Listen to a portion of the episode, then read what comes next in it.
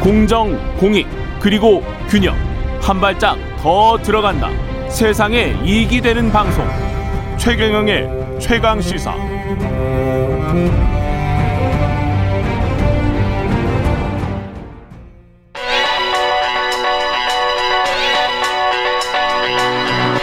최강 시사.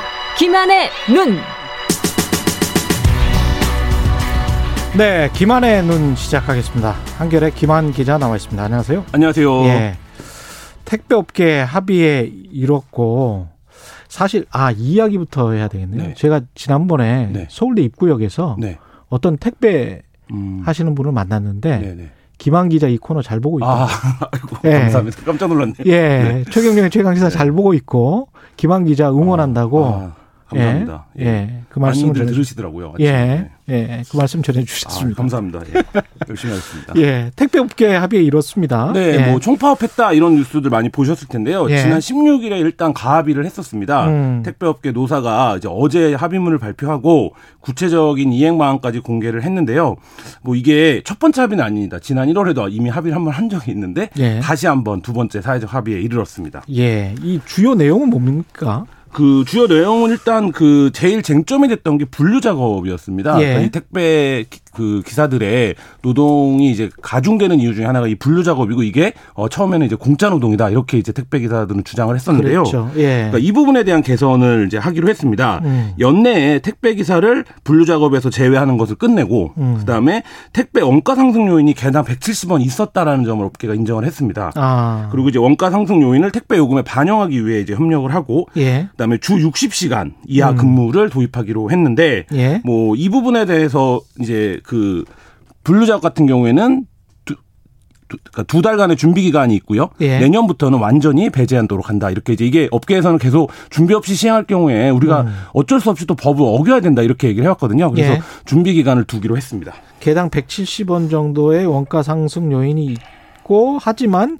택배 기사들은 과로에서 벗어날 수가 있고 주 60시간이라도 사실은 그쪽 굉장히 뭐, 뭐. 사- 지금 52시간이 예. 연장 근로까지 52시간이 사회적 예. 기준인데 예. 60시간 그러니까 그걸 넘어서는 60시간을 합의했다라는 건 예. 그동안 택배 기사들이 얼마나 이 그렇죠. 관노동에 시달려 왔는가를 보여주는 문제 합의라고 할 수 있겠습니다. 그러면서 본인 그 월급이랄지 이런 것들은 그대로 받을 수 있는 거죠. 이게 그렇죠. 예. 이그 상황이. 부분이 또 쟁점이었는데요. 예. 어쨌든 지금까지 어, 값이 매겨지지 않는 음. 노동들을 해왔고 그렇죠. 그 예. 부분까지 해야 이제 월급이 어느 정도 유지가 됐었는데 음. 그 작업을 하지 않더라도 당연히 그 월급을 받을 수 있어야 이분들도 네. 이제 생활이 되는데 뭐 그와 관련해서는 이제 합의가 이루어진 겁니다. 예. 이분들이 택배를 워낙 많이 하니까 우리가 많이 소비를 하니까 이게 필수 노동 인력이에요. 어떻게 그렇죠. 보면. 예, 지금 안 돌아가죠. 택배 기사들이 없다라고 예. 하면 그리고 뭐 이른바 이제 K 물류라고 하는 예. 한국형 물류 핵심이 바로 이 택배 기사분들이 수행하고 있는 작업들입니다. 음. 근데 이제 이런 부분들에 대해서 우리가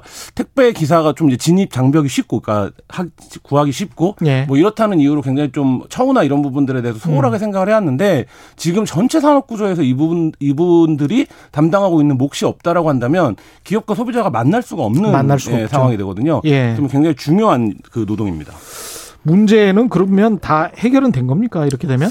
약간 어 좀 지켜봐야 될 대목들이 있는데요. 예. 일단 택배업과 상승 요인을 170원이라고 확인을 했는데 예. 이 얘기는 무슨 얘기냐면 결국엔 이게 비용을 둘러싼 노사 간의 합의 아니겠습니까? 예. 그러면 결국 이 170원 안에서의 비용으로 합의가 됐다 이렇게 이해를 해도 될 텐데요. 예. 이 부분을 반영하고 있는 게 그 최대 그 1, 12시간 주 60시간을 일을 하기로 조정 합의를 한 내용이에요. 예. 이 부분과 관련해서는 뭐 성과다 이렇게 판단도 하지만 일단 이게 사회적 그 합의이기 때문에 음. 법적 구속력은 없습니다. 법적 구속력은 없- 네, 없군요. 그렇기 때문에 예. 택배 기사들의 하루가 보통 어떻게 돌아가냐면 자기가 맡은 구역의 물량이 몇 개냐가 결국 노동 시간이 되는 거거든요. 예. 그러니까 이 부분에서 회사는 어 우리는 60시간만 일하라고 시켰다라고 하더라도 자기가 맡은 물건이 줄어들지 않으면 이게 음. 결국에는 이 시간 안에 일을 끝낼 수 없거든요. 그러네요. 네, 거기다가 이제 단독주택 지구 갈 같은 경우는 굉장히 시간이 많이 걸리더라고요. 네, 그래서 예. 이 부분을 이제 앞으로 어떻게 이행될지 실제 예. 뭐이 부분이 이제 굉장히 중요할 것 같고요. 음. 그리고 또 한 가지 주당 60시간도 여전히 업무상 질병이 어떤 병이 발생했을 때 제가 주당 60시간이랬습니다. 이렇게 설명하면 아 그게 바로 질병의 요인이군요. 이렇게 바로 나오는 시간이에요. 아. 네, 그러니까 이게 업무상 질병 인정이 되는 이제 수준의 시간인데 예. 이 부분을 합의했다라는 게 더 줄여야 되지 않는가 이런 생각은 하나 들고요. 하루에 12시간이니까. 그렇죠. 그렇죠? 예. 그러면서 계속 왔다 갔다 하고 그거 들고 나르고 뭐 이러는 작업이니까요. 네, 그리고 예. 이분들의 지위가 특수고용직 노동자가 아니다, 뭐 자영업자다, 사업자다, 뭐 이렇게 이제 다투고 있는데 아, 그 부분은 어떻게 됐어요? 그 부분 아직 명확하게 이제 해결은 되지 않았는데요. 그러니까 예를 들면 어. 고용된 분들, 그러니까 CJ 대한통운이라든지 예. 아니면 뭐 이런데 이제 고용된 부분들은 노동자인데 당연히 회사에 고용됐으니까 음. 그렇지 않고 이제 뭐 이른바 지입 차량이라고 해서 자기 차량을 갖고 영업을 하는 분들도 있거든요. 아. 그러니까 이런 분들 같은 경우에는 사업자냐 아니냐 그리고 어 고용이 그러니까 대리점 그러니까 점주랑 업체가 계약을 맺고 이 또 대리점에서 이 기사분들을 구하는 경우도 있고 뭐 이런 여러 가지 형태들이 있기 때문에 그러네요. 네 그 예. 부분에서 이게 이제 그래서 정리를 할 필요가 있다. 그 노동자 신분을. 예. 그래서 노동자성을 부여하면 당연히 근로기준법과 산업안전보건법 적용 대상이 되고 음. 이렇게 되면 지금 이제 법적 규정은 주 52시간 상한이기 때문에 예. 사회적 합의를 통해서 주 60시간만 일한다 이런 거를 사실 할 필요도 없거든요. 이분들의 노동자성을 인정하면. 그러네요. 네, 그러니까 예. 그런 부분들이 여전히 좀 과제로 남아 있다. 그래서 뭐 감시를 할 수 있는 토대는 만들어졌지만 음. 앞으로 이제 어떻게 대책이 이행되는지는 좀 지켜봐야 되는 시점입니다. 택배 배사들 입 장에서는 대개 이제 이런 이야기를 하면 야 우리가 손해가 막심하다 피해가 얼마가 될 것 같고 그게 다 소비자에게 전가할 수밖에 없다 이게 보통 네, 논리였잖아요.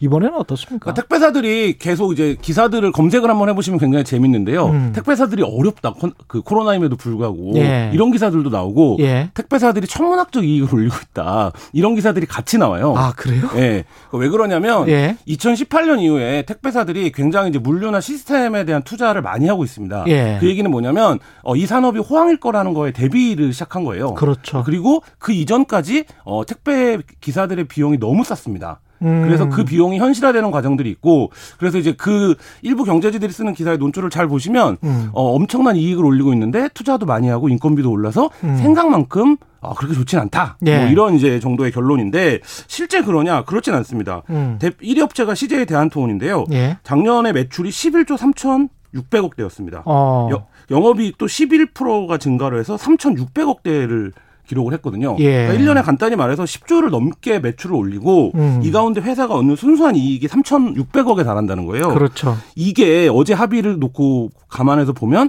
택배 원가가 개당 170원 인상된 효과라고 볼 수 있느냐, 이걸 뛰어넘는 거냐, 예. 뭐 이 부분에 대해서 좀 진지하게 노동자의 몫은 얼마큼인가에 대한 고민이 좀 필요하다고 생각이 들고요. 예. 우리나라에서 택배를 흔히 얘기할 때그 노동자를 갈아넣는 시스템이라고 얘기를 많이 합니다. 그렇죠. 이번에 예. 쿠팡에서도 분명히 보이잖아요. 그렇죠. 예. 쿠팡 같은 경우에는 뭐 산재 위에서 음. 그 꽃 피운다 이런 비판도 받고 있는데요. 예. 음. 그러니까 이게 바로 핵심입니다. 그러니까 인건비가 너무 싸게 책정되어 있는 거. 그리고 회사는 이렇게 얘기하죠. 그러니까 아니어도 할 사람은 많다. 여전히 이런 직종이거든요. 음. 그러니까 그러니까 처우 개선이 이루어지지 않는데 과연 이 부분을 우리 사회가 계속 두고 갈 것인가라는 예. 부분에 대해서 좀 더 나아간 고민들이 필요하지 않은가 이런 생각도 듭니다. 물류센터, 물류창고 만드는데 돈이 많이 들기는 하지만 경영학적으로 생각을 해보면 일단 지어놨기 때문에 엄청나게 많이 지금 지었거든요. 그렇죠. 그게 이제 감가상각이 되면서 수익을 안겨줄 거예요. 그렇죠. 그리고 택배는 음. 한국 물류의 특징은 경험입니다. 이게 예. 인터넷으로 택배를 시켜보면 직접 시장에 가는 게 귀찮게 느껴지거든요. 음. 그럼 결국엔 어, 그 부분에 모두가 지금 적응이 되어 있는 상태이기 때문에 그렇죠. 이 물류 없이는 안 돌아갑니다. 음. 그러니까 그 부분을 감안하면 뭐 음. 쿠팡에 대한 불매 운동 이런 것들도 지금 일고 있는데 그렇죠. 이게 아니라 소비자가 어떻게 직접 이 노동자에게 도움을 줄 수 있는 방법으로 연대할 음. 수 있을 것인가 음. 이런 거에 대한 좀 고민도 필요해 보입니다. 알겠습니다. 김한의 눈이었습니다. 감사합니다. 감사합니다. 예, 청취자 4222님, 택배기사들 너무 힘듭니다. 이번 합의상 약속 꼭 지켜주세요. 청취자 김영진님, 저도 완이형 코너 기다립니다. 이렇게 말씀하셨습니다. KBS 라디오 최경의 최강시사 2부는 여기까지고요. 일부 지역국에서는 해당 지역 방송 보내드리겠습니다.